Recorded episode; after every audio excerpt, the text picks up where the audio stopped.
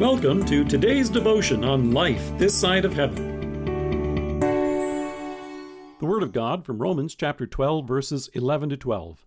Never be lacking in zeal, but keep your spiritual fervor, serving the Lord. Be joyful in hope, patient in affliction, faithful in prayer.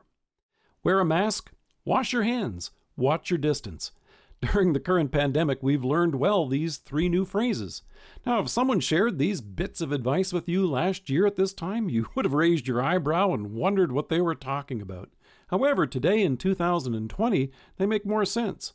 In Romans 12, Paul rattles off a whole list of exhortations. However, they may seem random, as if he just decided to write down a bunch of good ideas. But notice how they pull together when you hear them in context. Take, for example, our current health crisis.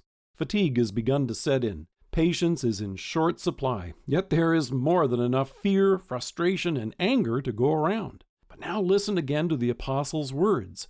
Here are words recorded by inspiration of God for you and me to hear at precisely a time like this. The Apostle notes, Never be lacking in zeal, but keep your spiritual fervor, serving the Lord. How do we do that? Well, as we dig into these verses, consider again those three pandemic phrases I mentioned earlier. While it may be uncomfortable to wear a mask, consider David's comforting words in the Psalms. He writes, I will declare your name to my brothers, for he has not despised or disdained the suffering of the afflicted one. He has not hidden his face from him, but has listened to his cry for help.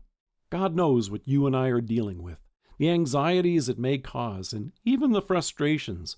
He is attentive to our prayers. And as David notes, He has not hidden His face from me. Here is our God whose face shines upon us even this day and this hour. What a wonderful reason that is, then, for you and me to be joyful in hope.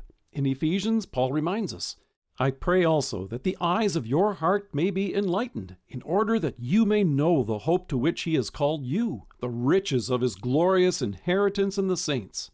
Through the salvation Jesus has accomplished for us by his death and resurrection, you and I have life with him now and in eternity.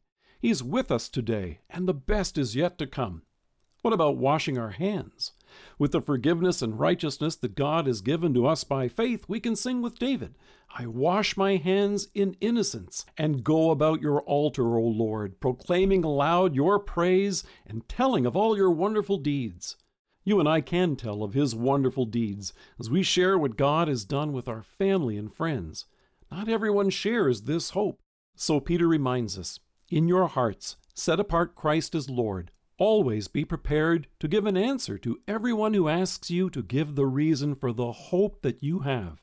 And we can show them that mercy with patience during this time of affliction. We're blessed with God who deals with us in such remarkable patience. Patience is a fruit of God's Spirit, being reminded each day of God's mercy to us in Christ, the Apostle says, Be patient, bearing with one another in love. And at this time in which we're practicing social distancing, we're reminded in the Psalms the Lord is near to all who call on Him, to all who call on Him in truth. During this time of watching our distance, God is right here in our midst, and He hears us. In Philippians, the apostle encourages us do not be anxious about anything, but in everything, by prayer and petition with thanksgiving, present your requests to God. It's handy to have a threefold reminder as we face the pandemic to wear a mask, wash our hands, and watch our distance. But it's especially handy to be able to face it in faith as we remain joyful in hope, patient in affliction, faithful in prayer. Let us pray. Loving Savior, bless us with zeal and fervent faith as we dig into your word, pray, and as we encourage one another with your love and salvation. Amen. Thank you for joining us. If you're listening to us by podcast or on Alexa, we invite you to browse the resources that are available on our site at lifethissideofheaven.org. God bless you and have a great day.